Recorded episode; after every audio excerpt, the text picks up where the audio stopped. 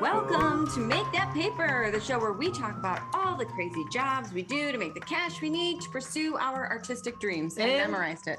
Good for you. And so you can buy the full set of McDonald's quarter pounder ingredient scented candles. I like the ketchup. That's gross. Today we are talking about that gap trap and the restaurant flaunt, or how about being a data entry sentry? We are your hosts, Jamie Parker Stickle. And Jason Bieber. And in this episode, we are joined by an alumnus of the Second City in Chicago who did us all a great favor when he brought his immeasurable talents to Hollywood so he could share them with the world. Since then, he has graced your screen in the television phenomenon WandaVision, the heartbreakingly hilarious A Series of Unfortunate Events, and the comedic monolith that is Curb Your Enthusiasm, just, you know, to name a few. We are so fortunate to know him and to welcome him to the show. Please clap loudly, louder, wherever you are listening for the incredibly talented and funny Ithamar Enriquez. Yay! Thank you. I love that intro. Uh, you would think that I wrote it myself. It was so complimentary. Yes, yes. uh, you know? that was that was our goal is, is you know to take the bio you sent us and make you question whether it's good enough I was gonna say the bio I sent was seven pages, guys. How was it just a few lines? a lot of trimming going Uh, a lot of sharing. Very good editors. Yep. But I, I honestly, you know, did not know what this was. I, I'm this just is a gonna, podcast I didn't know that. Um, I just want to say something got to really. Do. I'm glad you memorized the first line though I'm glad you're really good at editing. I really just, I have to tell you something really quick. we'll see about I that. worked at the Beverly Center and I, I used to work at the makeup counters. Um, and I would go to different stores. I was like a, um, a- like an event specialist type person. But um, we had a gap right next to us. Mm. And I kid you not, one of the makeup women I worked with was married to uh, the drummer of, I don't know, some big band. I can't remember who it is right now. let's call it aerosmith Aerosmith. It was probably it was I don't know. I'll look it up. But um the, the Gap was right there, and her husband worked at the Gap, and he hired all his actor friends. And I have to tell you, they're all big time actors now. I couldn't name any of their names r- right off the top of my head, but it was. Let's say Aerosmith. Yeah. I mean, I They were the members of Aerosmith. no, they, but they were seriously all uh, all within ten years on HBO shows, and I was like, what the? Wow. And they're all Gap employees, and you worked at the Gap. I sure did. In Yeah. Chicago. It was in Chicago, but still, yeah. I don't know. I don't know what the connection there is. wrong gap buddy it could have come it could have come so much sooner if I worked at the Gap at the Beverly Center. I just think it's so strange. I watched that SNL sketch growing up with um Sandler and all the guys doing the gap and like only to like work next to a gap and like all the people and it became famous. It was just like blew my mind. And then you have gap on here. And I just it's weird for me that dudes are working at the gap in the 1st I'll, I'll, place. I'll tell you exactly why I worked the Gap. Uh, so I moved to Chicago. I moved to Chicago right after college, and I was in Lincoln Park. And basically, I was like, I need to find a job. And back then, you kind of just walked around and saw who had signs in the window. And two blocks away from the apartment where I was living was a Gap, and I was like, sure, why not? Like I was Yeah. just like, I why not? Like I had no it was literally just looking for signs that said, you know, hiring today or whatever. Because you weren't lurking on Craigslist yet. Right. Craigslist was not, it, wa- wasn't a really a thing. Yeah. So, um, so I remember I walk in, I apply, and then they called me in for an interview, and the manager was really nice. And again, this is kind of like my first foray into like, I'm looking for a job for myself. So she asked me, why do you want to work at the Gap? And literally, To pay I said- rent. well, no, I said, well, you know, I live two blocks away. And that I said that. And Yeah. then right away she was like, don't answer, don't say that in your next interview. I was like, got it. like, got it. okay So I knew I was getting a second interview, but then she was like, do not mention that the only reason you're here is because it's two blocks away. Like, we want to hear, I'm a people person. I love clothes or whatever, which was not the case for me. But um, but yeah, so that's I, I did learn. So that's and then from there, which I'm sure we'll get into later, like eventually moving on to Gap Kids and Baby Gap, because then I just I drank the Kool Aid and I was just hooked. That was it. Yeah my of God. course. well once you go down the gap hole Yeah. yeah, So- right. So let's go backwards for one second. you graduated college, but you didn't go to college in Illinois. No, I went to Arizona State. I grew up in Texas, uh, went to school in Arizona, and then right after college, moved to Chicago to pursue my improv dreams.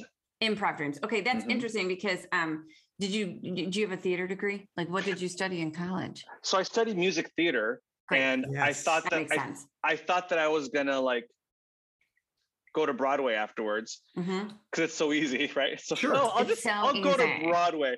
Um, and then I there was a group on campus at ASU. Um, it was an improv group called uh, Barren Mind, B A R R E N Mind. Barren Mind. Ah, I get it. Um, yep. And they were doing short form improv. And at that point, I had been a fan of the original, the British Whose Line Is It Anyway? And I remember watching in high school and just being like, what is this? I don't understand what this is. It's not stand up. They're basically making up sketches. Like it's like SNL, but they're making it up. And that's amazing. And I had already been a comedy fan at that point and knew that I was funny and blah, blah, blah. So then when I saw them on campus, I auditioned, got in on my second audition the following year. And then Did once you I tell started, him you lived close? yeah, on campus. I'm like, I'm just Why across do you the want to be a part of this troop? right. I live close. Uh, and then once I did that, my focus completely shifted. I was like, I just want to do this now. Like, Yeah. Got I'll it. stay here and do music theater because that's what I chose. But and there's no degree in improv, uh, so I'm just gonna. It was a weekly show, so that was really fun. I, I I found the people that are a lot of them are still friends of mine today, and found the people who like spoke my language when it came to like comedy and interests and nerding out about all things comedy. So then once I got once I started doing improv in Arizona, I looked into like, well, where is improv? What does improv lead to? That led me to Second City in Chicago. One of the touring companies came to Phoenix. I Mm. saw them perform, and then I was like, "This is a job! Like you can also do this for a living." Later to find out, it's not a complete living, but again, we'll Yeah. get to that later. yeah. Um, so then, so then, yeah, that led me to just moving to Chicago afterwards. I was, well, then this is what I, I have to do. So That's that's, why that's why I did it. Did you you- go? Did you go alone, or did the troop go, or anybody else follow the troop suit? went well. We uh, we went. The first Chicago Improv Festival happened. I think I was a junior in college. So as a troop, we went to Chicago for like oh you know a weekend, and we fell in love with the city. So that helped. Yeah. Um, a couple people from Barren Mind eventually made it to uh, Chicago, but at the time that I went, I went there by myself, not knowing anyone. I was just a guy from the Southwest, now thrown into the winters of uh, the Midwest, and not Mhm. knowing a single soul. So yeah, it was um, it was challenging, but it all it all worked out. I think so. Speaking of working out, so you show up. You show up in Lincoln Park, which is pretty nice. Is that Yeah, it, I uh, a friend of mine who I worked with at the music library in at Arizona State just so happened to know someone in Chicago who was looking for a roommate at the time. It was very very reasonable at the time. It was 400 bucks a month amazing? was Amazing. in Lincoln Park, washer and dryer in the apartment. Like it Oh was like the I know it's crazy. It's insane to think about it now. So you're like, do I Uh, actually need this job? I could just coast on Yeah. something. the sad part is I definitely still need I the still need a job. Oh yeah, yeah. So was your first stop? Was your first stop going to going down to Second City, or was your first Yeah. stop going to the you know hitting the streets and finding a job? Um, let me. Oh, so I guess I, I'm sorry. I should backtrack a little bit. Before I moved to Chicago, I did. I spent a summer there, in between my junior and senior year. Because when we went to the first improv festival, I asked if Second City was doing any internships during the summer, Nice. and uh, the person who was organizing the festival was like, "We don't have any internships directly tied to the improv festival, but Second City always does internships with the training center. You have to fly up here and find somewhere to live, but we'll have." Yeah. So I lived in Chicago for the summer before. While I was there that summer, I took one class, auditioned for the conservatory, and then they said, "You made it to the conservatory." I told them I still have one more year of college left. They said, "We'll hold your spot." Great. So that gave me the, the initiative to go back, knowing okay, I I know that if I go back to Chicago, I have a spot on in their conservatory. So that's why I, I ended up going back. So when I landed in Chicago, I knew that I was going to start classes, and then therefore look for a job. And I'm just going to say this because things are different now um, amongst uh, you know groundlings and Second City and UCB. Uh, back in the day, not that we're all that old, but back in the day when you had to audition to get into the conservatory or audition to get into groundlings. It was a big deal. Like a lot of people didn't make it. You had to audition multiple, multiple times. It wasn't a corporate thing where they were trying to bring in students. That it was, it was a big it was a big fucking deal. It was they were very selective and there weren't Yeah. as many classes, right? When I when I did Right. my groundlings audition, I, I was like the only one in my group that made it, and it, wa- it like felt shitty, but at the same time, I was like, fuck, Yeah. you know. and It there's was- also something about the word conservatory that like, I remember going back. I remember going back to Phoenix, being like, guys, I made it to the Second City Conservatory, conservatory. And- I'm in the conservatory. which is you Yeah. know It's a big it's deal. one it's one class a week. But when you say it like that, you're like, oh my Yeah. god, it's like, is it 24 seven like comedy in this Right. campus? It's like no, but still, it's the conservatory. I'll tell you, I just finished grad school and I got I, I applied for a fellowship and I earned the fellowship and everyone was like, oh my God, it's the same thing as a conservatory. And I was like, I'm just teaching a class one day and it's a week long thing. And everyone's like, when's your fellowship over? Is it good for a year? Like, what are you doing? And I was like, yeah, it's it's intense. Like I just eventually just started playing it up because I was like, Sure. yes, you tell them there's a t-shirt at the end of it? there's a t-shirt at the end of it. With the old Second City logo. Yeah, I got extra new Twitter followers from that stuff. Yeah, it's a- it's a weird. It, you know, when you attach language to something, it's always like if you don't know, it's it's very prestigious, right? It's like, oh my god, Mhm. What I love is Right. that uh, is that you went and you interviewed at the Second City and they wanted you, but you and you made them hold your spot But- for a year because you didn't live close enough. because you didn't live close. Right, exactly. Everything is about how close I live to things. Did you ever think to ask, could I do this virtually? No, because No. you'd have to do the computer lab, and they're like, we don't even have a computer; it's Yeah. all on receipt. But like, what's virtually? Yeah. It doesn't What's exist. virtual. What's Uh, virtually, Ithamar? This is the 60s. I'm very, I, look, I look very good for my age. you look amazing for your age. And for the amount of LSD I know you've done, I'm very impressed. Can I sidetrack on that for one second? I was picking up our son from uh, elementary school. He's in first grade yesterday. And one of the moms said to me, Oh, my son said he wants to build a time machine so we can go back to the 60s and see the dinosaurs. so, Ithamar, have you seen the dinosaurs? Yeah. I did. I grew up- I grew up with dinosaurs. Uh, my car had, you had to run it with your feet. We had a pterodactyl blender. Oh my God, Yeah. I love Mhm. that. Mhm. Mhm. So much exercise. Everybody was healthier. Hey, real Yeah. quick, the, the class you taught, it was at Arizona.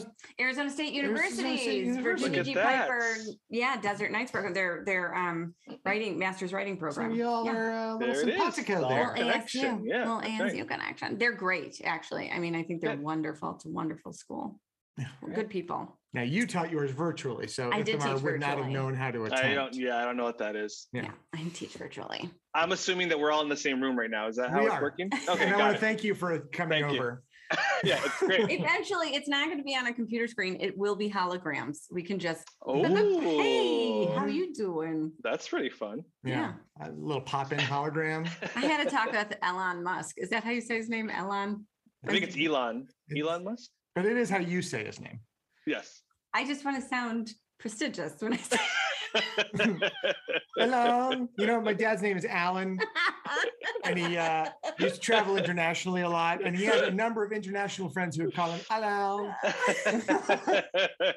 Answer the phone. Is Alan there? I'm like, Listen, no. I I can get away with saying things weird because I'm from Detroit. We have a weird accent. We say things weird. It's not Sepulveda. It was Sepulveda for the longest time. Yeah. And if you ask anyone from Michigan, they will all say, "Oh yeah, that was Sepulveda." Everyone, you know all the Michigan people too. It's. Sepulveda, not Sepulveda. I don't know how they know about Sepulveda. Isn't Sepulveda like a makeup brand or like a makeup store? It could be. you would know. You worked at Gap. Let's keep going. Were they next door? Was your gap at all, or were you like a freestanding? You were gap? freestanding, right, in Lincoln Park? Uh, it was freestanding. It Yeah. was, um, yeah, it was on Halsted in Lincoln Park. For those of you listening from Chicago, and um, it was a hybrid. It was a Gap Gap Kids. Ah. Oh, That's- that's how you ended up drinking the Kool Aid. That's how, yeah, yeah. And then eventually, but again, we'll get to that later, I'm sure. The baby gap also comes in later once I get hired for the touring company. But before that, I was uh, working a lot at the Gap and Gap Kids. So you were taking one class in the conservatory, Mhm. which I assume At a time. at a time, and at the Mhm. end you would have performances. So you couldn't like audition to tour at this point. No, I think I maybe did one. I think I, I auditioned once for the touring company, which was not a mistake. I'm glad I did it because at least I knew what it was, but it was Yeah. definitely too early. Like I was not ready. Um, I worked at the Gap for a year. Um, was tired of it, wanted to change, which then led me to the Kaplan data entry, and then Oh, from yeah. there was the touring company. Excuse us for a minute. Our sponsors have something they'd like to say to you. See, that wasn't too bad, was it? Now let's get back to the show.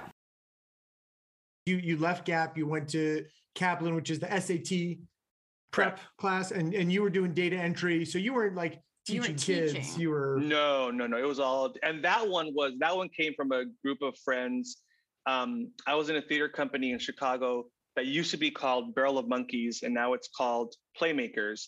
And the whole thing is that we would teach writing workshops to children in elementary schools.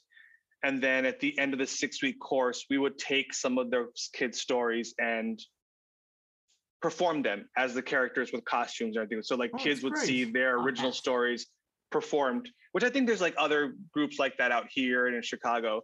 Um, but uh, a lot of those people worked at Kaplan because it was like the easiest job. You got benefits, you got your weekends off, it was a steady schedule, and it was like very easy.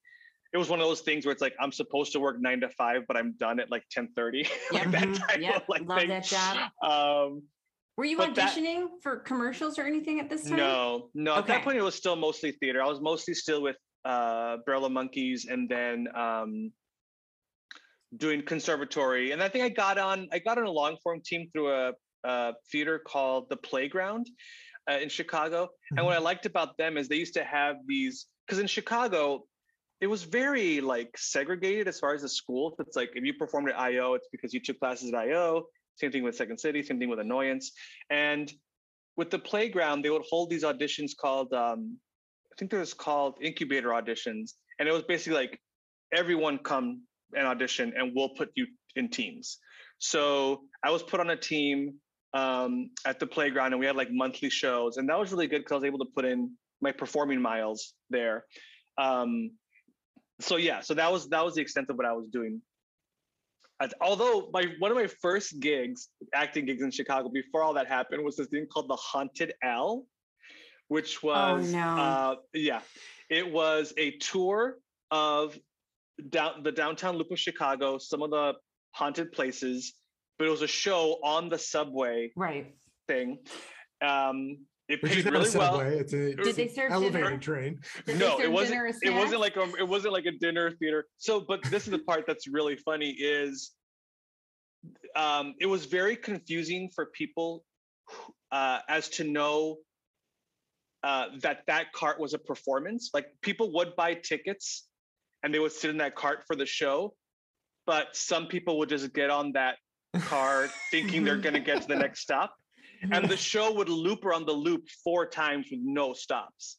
Oh no. So you get so you get people sit down, they're already grumpy because they're probably on their way somewhere, and then all of a sudden I turn around with my like like engineers kind of like welcome to haunted Chicago, and they would like look at me and then like look around and notice that we're not stopping. They get so mad, like what the fuck, like what is what like, and that's like sit there for like 45 minutes Oh, until God. it stopped again while these actors these annoying enthusiastic actors are in your face singing about the history of haunted chicago That And you're trapped on the favorite train. Job ever. it was amazing and it because it was through the city it paid so well and i thought oh this chicago acting thing is so easy and of course i didn't have another job for like however many years but um i was very it was it was a really fun introduction to uh to chicago theater Yeah. I've Yeah. never I have never heard of that. And I am proud. I'm not from Chicago, but I am proud of the city of Chicago for for getting on board with something like that. Didn't pun, pun not intended. yeah Uh, yeah Well, 'Cause- and, and they can do it because again, the L is a raised train. Like you couldn't do that in New York and be like, we're underground. Where And- this and mass trapped. murder happened. Yeah, yeah, Let's see yeah. if we see something. Um, yeah. And by the way, it wasn't like a super cool haunted. It was for families, so it wasn't like Oh, it yeah. wasn't like murder mystery. It was like family friendly. So it, it, Yeah. it- for someone who's just trying to get to from point A to B and Mhm. miss this, the wrong car, it could be a very annoying experience. Someone who has, who's like sees their stop go by four times in a row. yes, while this guy's singing in their ear about. Chicago. That's amazing. Oh my God. How long did you do that? Did the program It was just for it was just for like the Halloween of that year. So it was just Got like it. I don't know, like a month, a month in October. Good oh, gig. man. That's a cool gig. If Yeah. I was So the city, I'd make that year long. Yeah. yeah, yeah. Were you doing that same time as the gap? So you'd like punch out at- Yes. at the gap and then head up up to the L and put on your Yep. top hat. That's right. mean, Yep. But let's talk about the gap for again for one second because I'm obsessed a little bit. I Of worked at- course. Of I worked course. at Abercrombie. And we are going to have to talk about employee discounts. Yeah, that's what I'm Mhm. getting to right now. I worked at Abercrombie, but only over Christmas breaks at from college.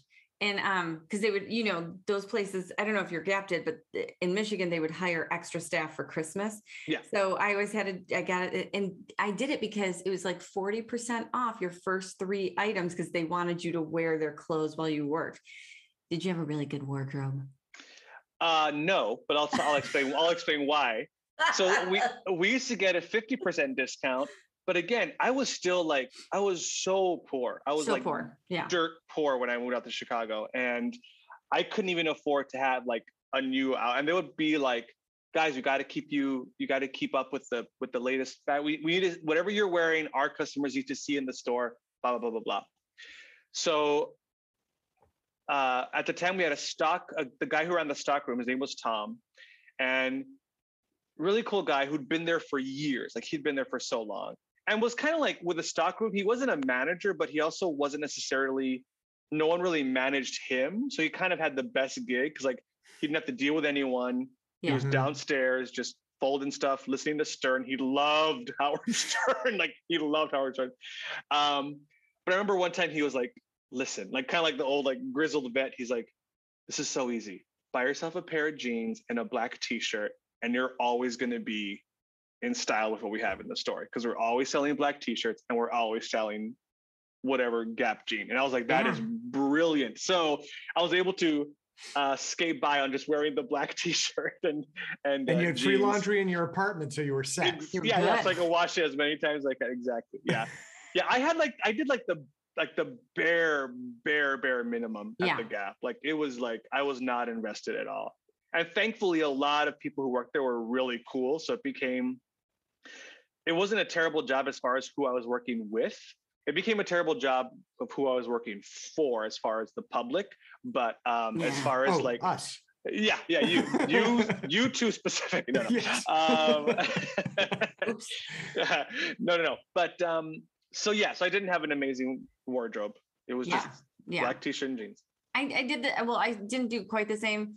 Um, but uh she the store manager at the Abercrombie that I went to, she was like, come in the back and I'll show you like the discounted stuff, like the Miss Mart, like Clearance. clearance, like Mhm. doesn't fit anybody, weird stuff. So Extra I did the same thing. I. I I was able to just get a basic sweatshirt, a basic pair of jeans, you know, and Just your basic I- Abercrombie bitch. I sort of feel like they took it out of the paycheck, like my first paycheck or something. I don't remember, but or maybe I just charged it, you know, my $500 limit college credit card. Like, Mhm. I'll never pay this. Let's charge Yeah. it just to get. And a- when do you when do you tell us that that's how you met Jason? Because he was one of the bare-chested models who He stood was. in the front, in the front spraying that spraying the disgusting. thing, and It's that's funny. when A boyfriend did get me the job because he Oh, was, yeah, he worked at he worked at Abercrombie. I think he probably still does work at that Abercrombie, but he was like, I can get you a job at Abercrombie over the holidays.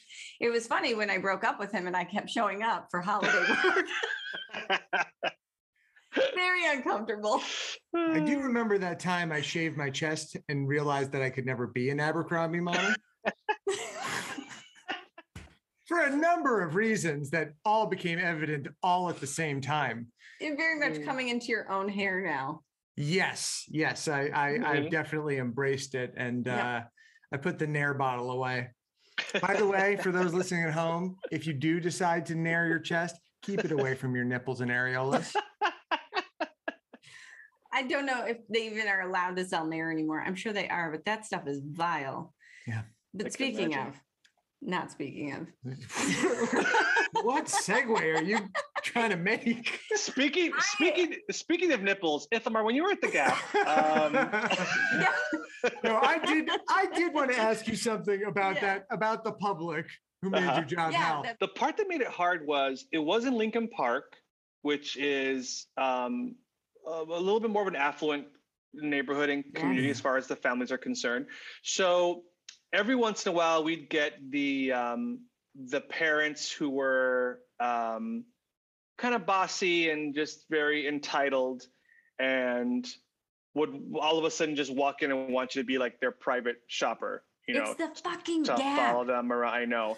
But then the part that was real sad is um, having them, having some of the moms come in with their nannies and the child, and then asking the mom, like, what size does your child wear? And then the mom having to turn to the nanny to ask the nanny information about their own child. And that part, that just goes to show you what kind of like customers we were dealing with at Yeah. the time. Yeah, I'm surprised the mom was even there. uh, To be I know. fair, well, you can't give the nanny the credit card.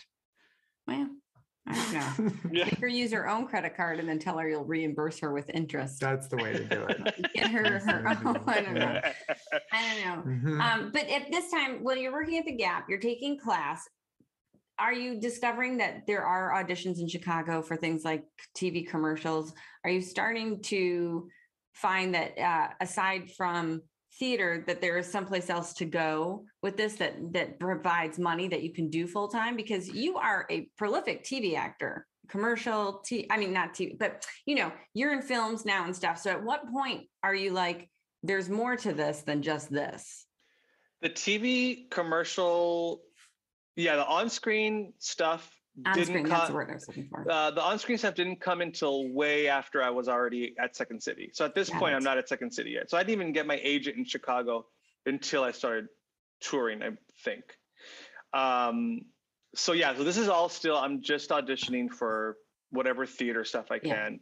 Not even knowing how to get an agent, or that's not even really on my mind at that point. I'm just like, my mind is just set on I want to, I want to perform at Second City. So I'm not even thinking about like what that can lead to. My whole thing is I want to make it to that stage. I want to make it to that stage. Yeah. Mhm. Um, so yeah, so that's that's where I'm at at the time that I'm still working at the Gap. And when you made it to um, the Second City stage, were you at the Gap or were you at Kaplan? Uh, so when I got the call that I finally got the touring company, I was at Kaplan. Yes. Okay. And Kaplan, so again, it's just a data entry job, but in our little our little section, it was all actors who knew each other. I love that. So I mostly my thing was all just trying to make that entire section laugh. And I did that by like making puppets out of office supplies, doing voices. I mean, to the point where the people behind us were so annoyed. They were so annoyed. and the part that sucked for them is that we were also all just really good at our jobs. So the company was like, we have to keep them. They're obnoxious because all you do is laugh and say stupid shit, but also they're really, really good. Like they're good at like yeah. handling customers on the phone and whatever. So, um, but yeah, that job too. I just, I mean, it was all about what bits can I do with the props that are here in this office.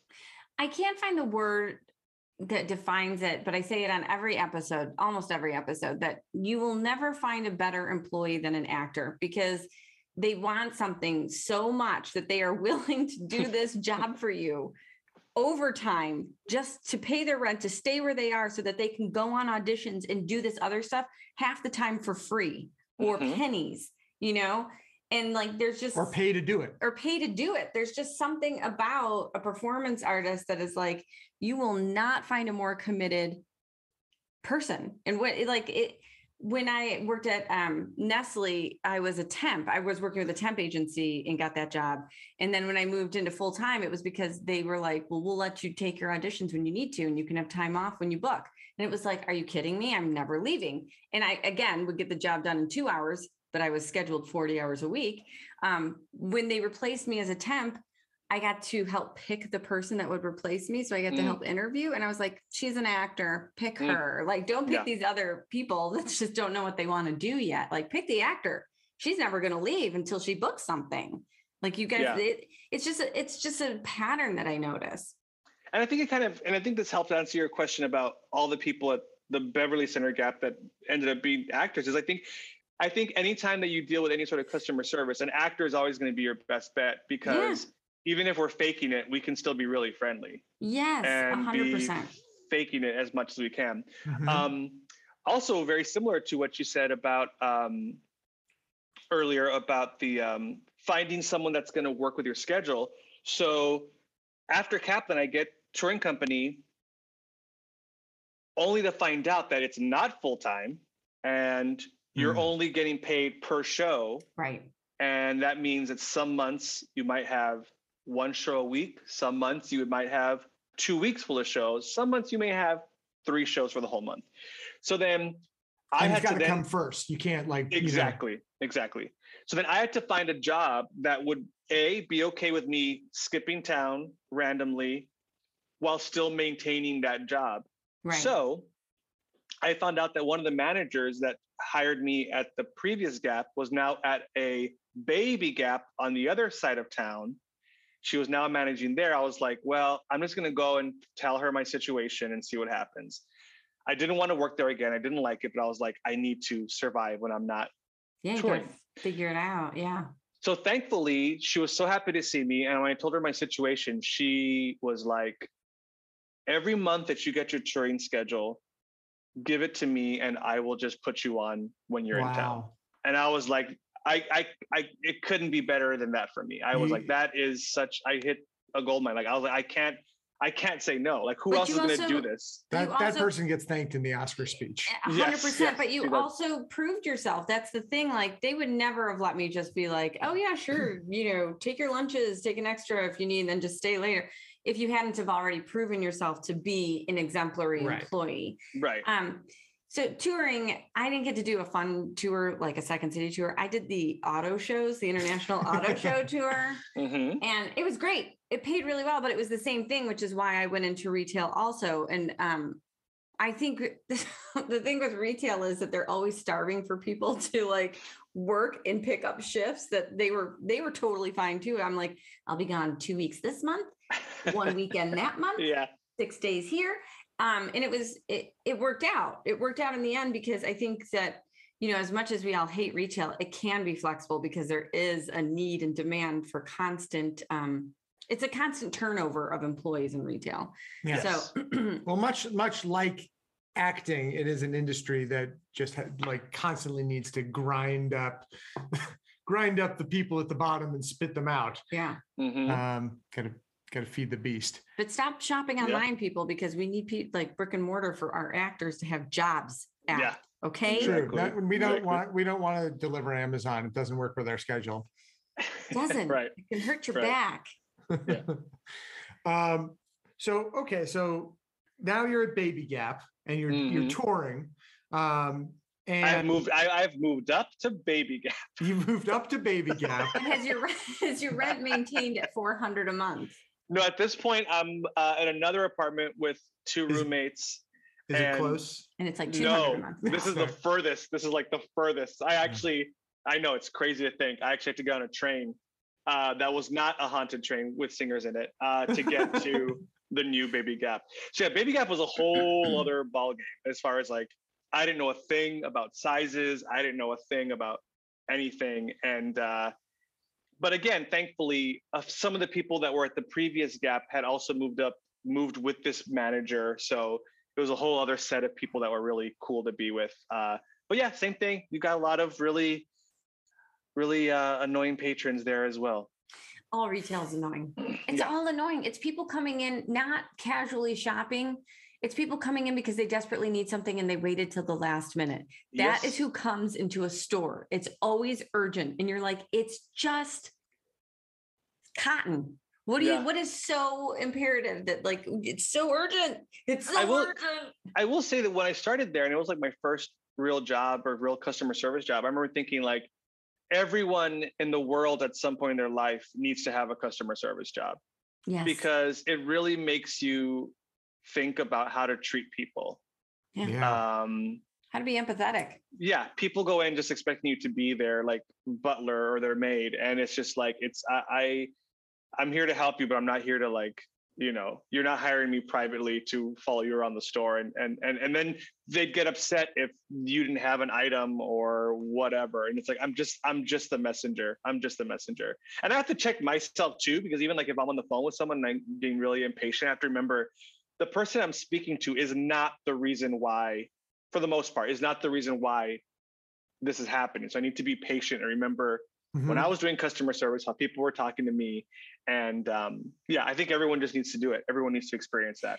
I always try when I when I'm like you know making an angry customer service call. I'm like, all right, first off, I'm gonna be pretty hot on this call. It's not you. It's That's great. I'm sure I they said that before that. too. Like, I'm really upset. I have anxiety. I suffer from panic disorder. Um, I'm just prefacing this call. I do no longer take Lexapro. So let's get through this together. so it's a good But way to I- start a call. But I feel like they appreciate that because I've done that too. And they've been like, because then also it calms you down because then it Yeah. reminds you that they're not the reason why they're doing their best to help you for the most Right. part. It, for them, it's just an hourly job too, or you know, it's just their job too. Yeah, you're the you're the twelfth person they've dealt with in the last hour who's Mhm. upset about something. Yeah. yeah. Yeah. yeah. So you're at Baby Gap. You were touring. How long did you tour? How many years? How many did you just do one? You One toured for a year. year. Okay. One and year. then what happened? So after I toured, after about a year, um, they offered me a spot at the Second City, Las Vegas. They had uh, Yep. a show in Las Vegas at that time, and um, that was about 2004. And Were you there with was- Katie and Steve? I was just going to ask that. no, they came after me. Okay. I was there with Brian Shortall, Mhm. um, uh, Lauren Dowden, Bridget Kloss, Seamus McCarthy. Uh, we had just kind of we're the group that kind of uh, replaced like Jason Sudeikis and Kay Cannon Mhm. and Joe Kelly and those guys. But then Shortall had to Shortall went to do a movie for like a few weeks, and Sudeikis actually came back. He was on hiatus from SNL, and he was like, because Kay was doing the Las Vegas show, so he was like, "I'll do this." This is when they were still together. Yeah. Like, "I'll I'll do the show." So I got to work with the two of them during that, which was really fun. Fun. Um, so that was 2004. They offered me the touring. Com- I'm sorry, the uh, the Las Vegas show, which was equity, so it was benefits. It was like a salary, and I'm very lucky to say that that was my last part-time job. That's amazing. I- Did I- they yeah. did they put up didn't they did they do housing or did you have No, they we had to pay our own rent, but they basically had like everyone stayed at the same apartment complex, which was like two blocks away from the Flamingo, which is where we did our show. Yeah. So it, it was just a rotating door of actors in that same apartment who was that's I awesome. uh, I roomed with Brian Shortall and Karen Gracci, and then I think Martin Garcia uh, stayed in my room at some point. So yeah, it was just like everyone was. did living you how long did you do your residence or your time in Vegas? So I was there for five months, and then that's when Chicago called me and offered me ETC stage in Chicago. Nice. Let's take a quick break. And now back to the podcast. So, So- back to Chicago. So back to Chicago. Back to Chicago. Uh, did wrote and performed two shows on the ETC, and then while this was, I- I'll never forget this day. I had just shot. At that point, I already had an agent. Had been doing a few commercials and stuff. I had done a commercial for Edge shaving cream, so it was always fun to like have a job. And I was leaving that day. I was leaving the set from the Edge commercial, feeling good that I just shot a commercial and they called me and said, "Hey, we want to offer you main stage." And I was like, "This is the best, the best day." And I was like, "Yeah, yeah, I'll do it." So then, wrote and performed three shows there. Met the Obamas through that, which was really exciting, and then moved to LA in 2008. The three shows is about that's that's like a term. That's you know Yeah, apparently now people just do like one show and they're out. But like back when I was still there, uh, it, my run was a pretty uh, normal run of like a couple shows ETC, a couple shows main stage. mhm. Some people even s- stayed longer, almost like overstayed their welcome. yeah. Hmm. Yeah. So- Um, okay, so you have your agent, you did three shows, you're like, I'm out. Going to LA. Is that Mhm. is that basically how it happened? Yeah, and I my decision to leave Chicago was I wanted to leave when I was still enjoying it Mhm. because I'd seen a lot of people not do that Yeah. and overstay their welcome. So it was it was tough, but I was like, I, I want to leave with good memories. I had already been doing a few. I my I dipped my toes into commercials and stuff. So uh, at that point, a lot of my friends from Chicago had just moved to LA, and I was like, I think it's a good fit. And then another like wonderful blessing was friends of mine who were uh, with my uh, were with my manager, who's still my manager today. Where um, my manager would come to Chicago and see a lot of shows, and um, they're like, "Hey, you know Ithamar?" He's like, "Yeah, I've seen him in Chicago when I visit." Well, he's planning to move to LA. So that manager called me while I was in Chicago and was like, "Heard you moving to LA. Just let you know that when you move, you have representation." So that was like, I was again, I was like, the choice has been made for. Goosebumps. The, the road was paved in golden Goosebumps. pillows. I mean, yeah, I- I, or at least in manager, because then I came out to LA and still struggled for a year or two. But it was it was it definitely made it easier to make that move, knowing that I came out here with someone already So you you Yeah, said when you 100%. when you did Vegas, that was the end of your part time work. So when you came to LA, you didn't you weren't. I mean, I know you were teaching. Um, I didn't teach until L, until I got to LA. right. I'm sorry, is that, is that what you That's asked what Sorry. meant. Yeah. I'm sorry, sorry, sorry. So you were Uh, teaching I- improv. I'm teaching improv in LA. I guess I don't really count that as a part-time job. 'cause It's still like, it's still in the world of I agree. what I'm We've doing. had this conversation a lot. We had this conversation with yesterday's yeah. guest too. And um, yeah, I don't count teaching writing as the hustle. Uh, we had it with It's Stephen Graham Jones hustle, too. It's it it fuels the art. It's part of the, you know, Yeah. not everybody chooses to teach, but if you have like a desire, there's something, I don't know, you just get a bug and you're just like, I really love what I do. So let's like, Mhm. let's share. Let's all and it fuels the energy, right? Well and, and it, it, it, it trained me to know what a lesson plan for improv looks like what a class looks like so that then years later i was able to offer my own workshops that i designed myself Mhm. and then that it's almost like as freeing as performing because you're like i'm calling the shots i'm working off of my own ideas and and exercises and lesson plan This is now at the sketch school, right? Uh, yeah, I did. I've done one thing at the sketch school. Uh, sketch school. Um, I would say that um, my last sort of like regular teaching job was also like maybe four or five years ago. As far as like teaching weekly. Now, if I teach, it'll just be like a six week chunk of my own personal workshop. I love that because Yeah. you you're bringing to it what works, what you've seen has worked time and a time again for you and for others. Yeah, I I think that yeah, you hold the key. You also, I think it came Ithamar. that workshop. That workshop came from I even you know I. It's uh, about six years ago. I wrote and performed a solo show called Ithamar Nothing to Say. Oh, so which good. was a physical show where I didn't speak. So then that drummed up a lot of interest of people being like, "How do you do that? Mhm. What's so then that's where I was like, okay, I'm going to design a physical comedy workshop, um, and that was thrilling for me because it was basically like, this is this is my approach to writing my show. Here are the tools. You guys do what you want with them, but um, so that's been fun when I've had a chance to do that. And that That's really great. led to uh, a series of unfortunate events, right?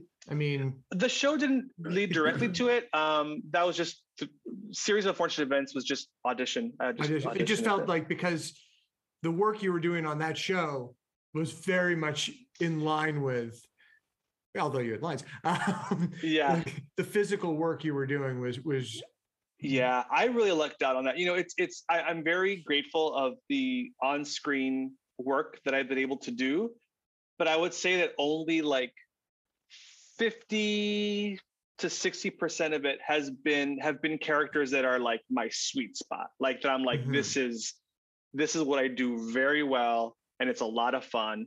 A lot of times, and again, I'm happy to take it, but a lot of times it's more supportive, and you're just kind of like the person who's helping the story along. sure. Yep. in a, in a, and that's fine. I'm very grateful, and I've gotten to work with a lot of really wonderful people. But that show in particular, series of unfortunate events, that character was like this is just me, which is very Yeah. it's not it's not very often to to feel that. So it was it was that was a really fun one. Yeah, it was. It was great. It was a cool, it was a very cool episode of the show. Yeah. Oh, thanks, man. We've kind of skipped over some jobs and, and that that we should circle back to.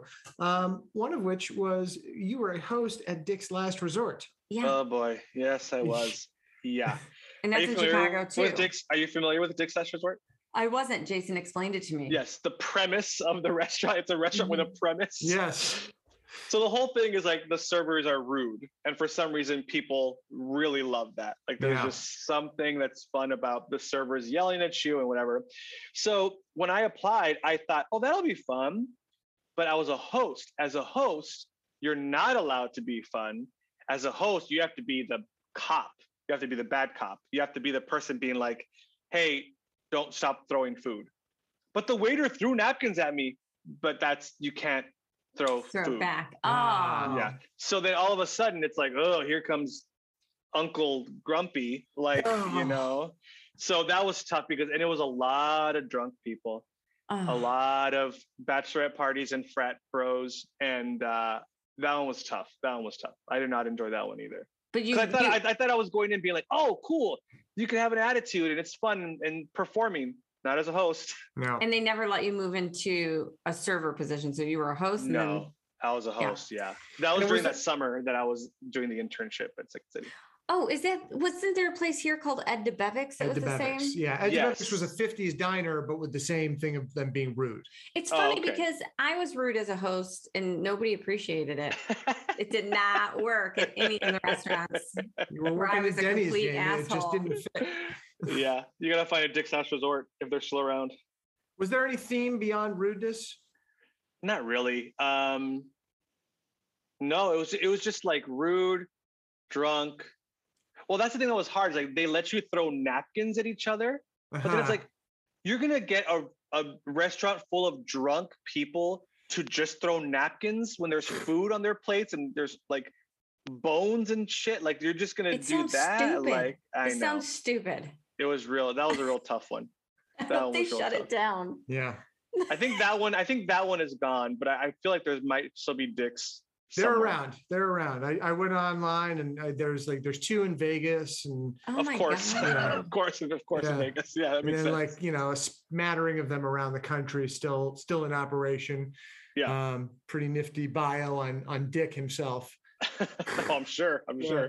And you never had to do a second city boat tour. You just did regular tour. Let's not co say had to. I, oh, I didn't mean to. I, did, I didn't mean it that way. I mean, you did. Um, I didn't mean it that way. It, I misspoke. I got Um, to. Was I know. I guess my had to is because I came to visit Jason. I went and visited him on the boat while he was doing it. And I was like, this is the worst. I think your five month Vegas residency is very much is very similar Probably. to yeah. Yeah, yeah. From what I've heard from the from the from the ship tours, yeah, it's very. You're hanging out with other performers. Like all of our Mhm. friends were other performers on the strip, so it was a lot of lot of Cirque du Soleil Yeah. people, a lot of um, showgirls, Yeah. magician. I mean, it was just it was Carrot crazy. top. Uh, yeah, no, not not those guys. Those Oh. were they're they're way too big for us. But through that, I will say, being a performer on the strip, we got free tickets to almost any show we wanted, and we great. saw some amazing, not on purpose shows, like just some Vegas shows that are just. When you say not on purpose, meaning you didn't go and see them on purpose, or the show didn't happen on purpose. the show my definition of what made them amazing was not on purpose meaning the shows were so bad they were amazing Wow. I guess i should have just said i could have just said that No, i could have just said that i could have just said they were so bad they were amazing I find that um so I um it's just strange to me. I was in a sketch group um and they right before I joined, they had just done they had a residency a Vegas show. And I um was sort of sad that that you know I was replacing members after that show because I was like, oh, I want to go to Vegas with you guys and do a show. And they're like, no, that's done, Jamie. It's done. And I was like, okay, there's a lot of like grizzled attitudes towards oh, being Oh, a yeah. Vegas show. and believe me it's it's i don't know if you had this experience on the ship jason but there's definitely like a, a there's definitely a period where it the the vacation part of it wears off Oh yeah. Like, oh yeah. because you're like, I'm gonna live near the strip. I'm gonna be making really good money. I'm gonna meet all these performers. That lasts about two weeks. Yep, I mean, any is- trip to Vegas should only be like two nights. Three, four max. Two, days, two yeah. nights max. yeah, I always think touring is like carny work. You know, I did the auto show tour for two years and I was just like, this sucks. Like you, you, mm-hmm. you know, you just you pick up your life, you get on a plane, you put on the costume, you, you know, do your lines, and then sure you explore the city and the time you have off, but it sucks to travel that much yeah. for for work. You don't get days off on the front end or the back end usually, and Right. the the tours I was on, unless you paid for it yourself. You know, like if you want to. yeah, TourCo was TourCo was tough. I I I love the group I toured with, and I learned a ton uh, doing shows all over the country.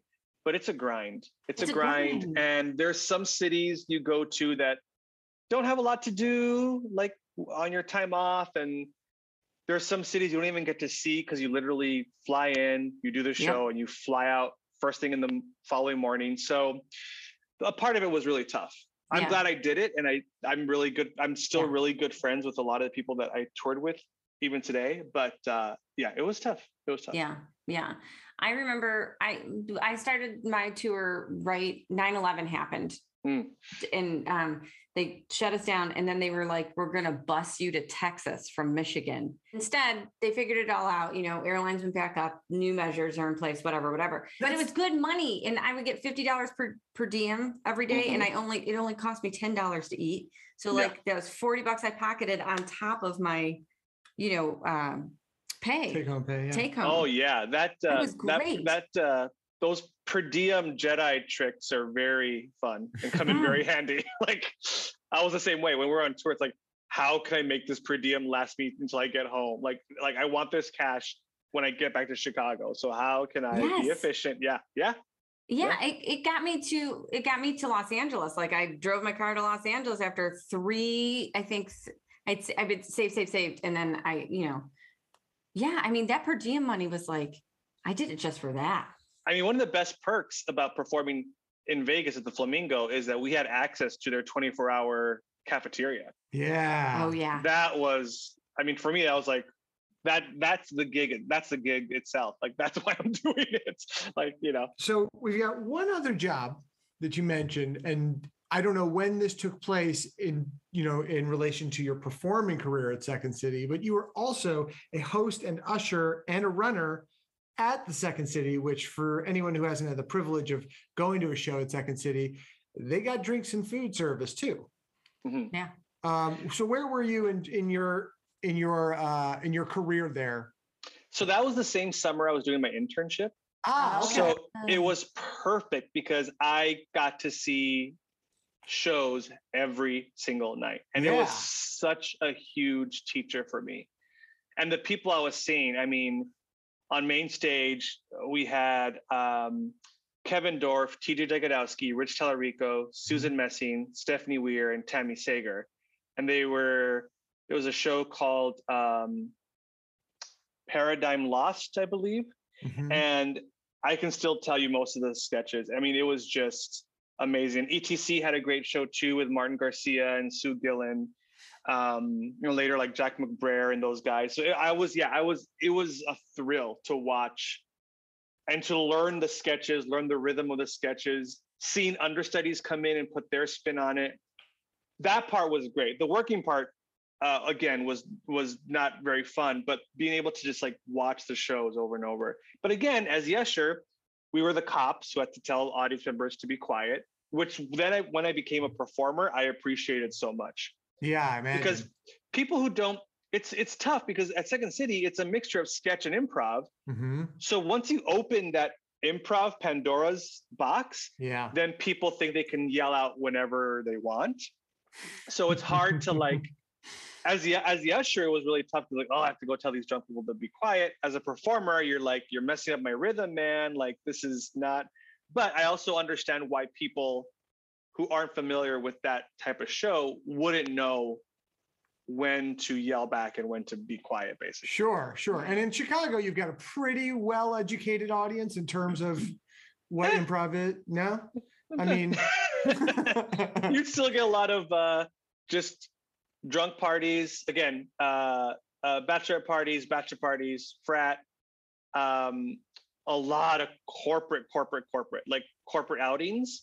Yeah. Mhm. So then it was like if half the house was from one company, then it's like every suggestion was, you know, Rick's pants or whatever. Yeah. And it's like we don't know who Rick is or what his pants What have anything hands to do. with. But you, Yeah. as a Gap employee, were familiar with pants and lawn. I was like, yeah, what kind of pants, sir? Got it. Got it. Thank you. The Thank you. Okay.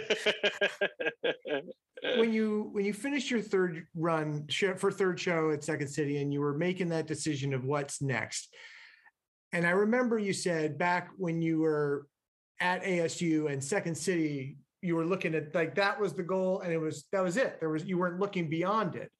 You know, when did the sky move higher for you, Yeah. or or change? you know, it was I, I- I don't know if I could pinpoint exactly what happened, but there was just some time during that I had done my third show on the main stage. I was Mhm. definitely like one of the veterans. And I think part of me was like, I think I'm done. I think I think I've I've I've done what I wanted to do here. Like I've I've I did Second City. Like I was like, I, I've done it. It's been an amazing experience. And it was just kind of a what's next. Mhm. How, And how long were you in Chicago? uh, overall, eight years. Great. And Perfect. perf- Yeah. I, I was performed at Second City uh, probably six of those years, Yeah. give or take.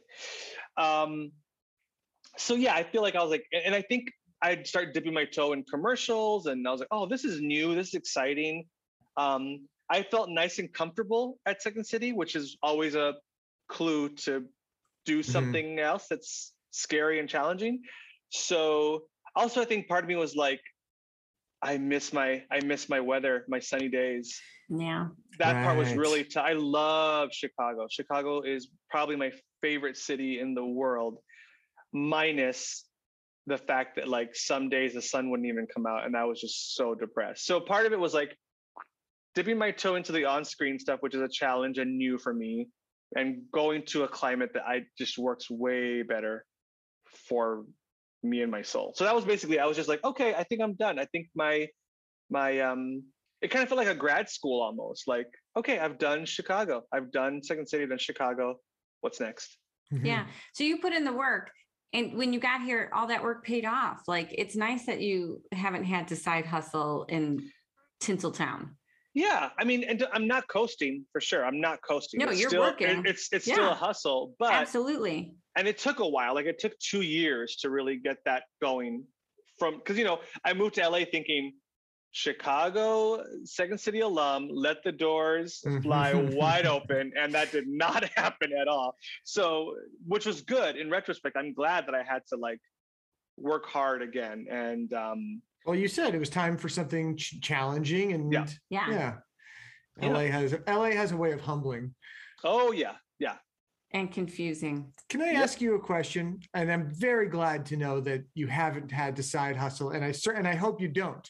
But if you were, if like you know whatever a lean year happens, and you've said, "Oh shoot, this year I've got to do something that's not acting just to you know close the gap." Would you go back to any of the things you've done before, or what would be your like dream other job to do?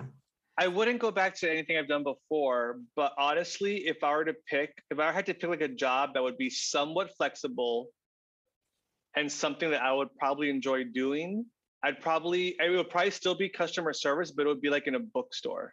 Yeah. See, I say this every freaking episode too, and y'all yell at me, and you're like, ugh, way to not make any money. You just want to starve to death, Jamie. and I'm like, maybe I do. Mhm. Maybe. Yeah, I but do. but what part-time job is not going to do? I mean, what part-time job do you just land and you're like, I'm making six figures a year? like that's not like that's not a thing, right? Listen, Like- you're a very good actor. I think that you could Yeah. finagle your way Mhm. into getting a very comfortable Yeah. part-time job. I'm Yeah. just saying. Um, You but may no, remember me you. from a corporate show you saw at Second City, Chicago. yeah. Can I now be your director of operations? Thank you. I'll be taking early lunches and late lunches. Let's talk about Jeff's pants. Rick. Damn it. Um, see, See, you lost the Uh, job, Jason. You lost already? the job already. Already.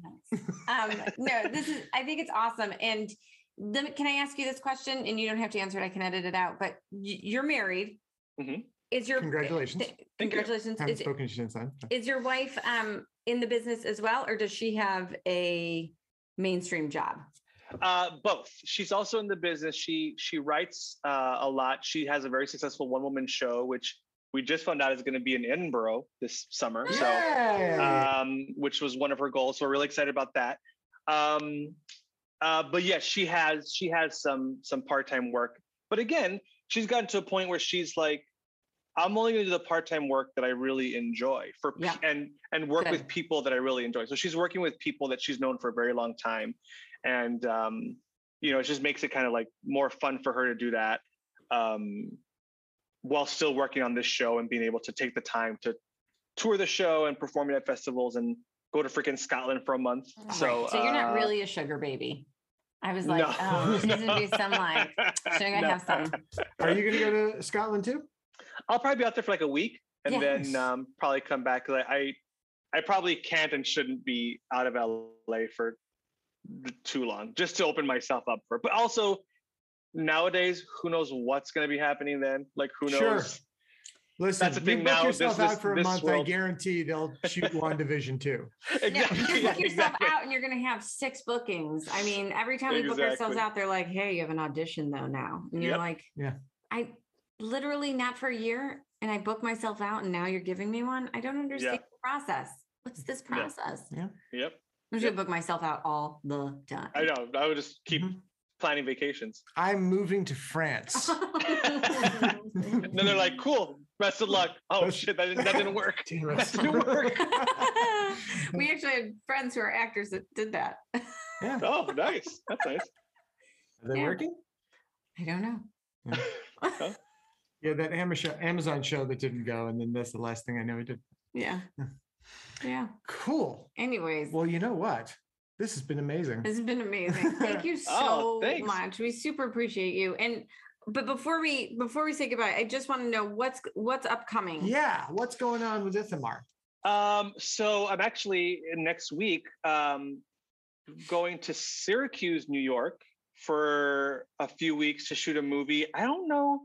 I haven't signed an NDA, but just to be safe, Yeah, don't. Yeah. I won't say. I'll just say that it is a holiday movie for a streaming service. And I'm Mm. sure if you Google all the things I've just said, you could probably figure out what it is. But anyway, uh, so that's what I'm doing um, in a week. Speaking of not wanting to be in the cold, they're Here throwing me go.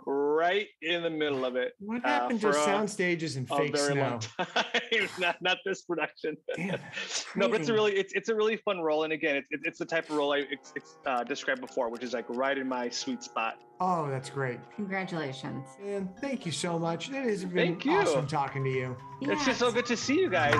She on Monday. He is just the best, isn't he? The best. And next week's guest is also the best. Oh my God, I am so excited to have her on the show. It's the incredible writer and artist Gloria Harrison.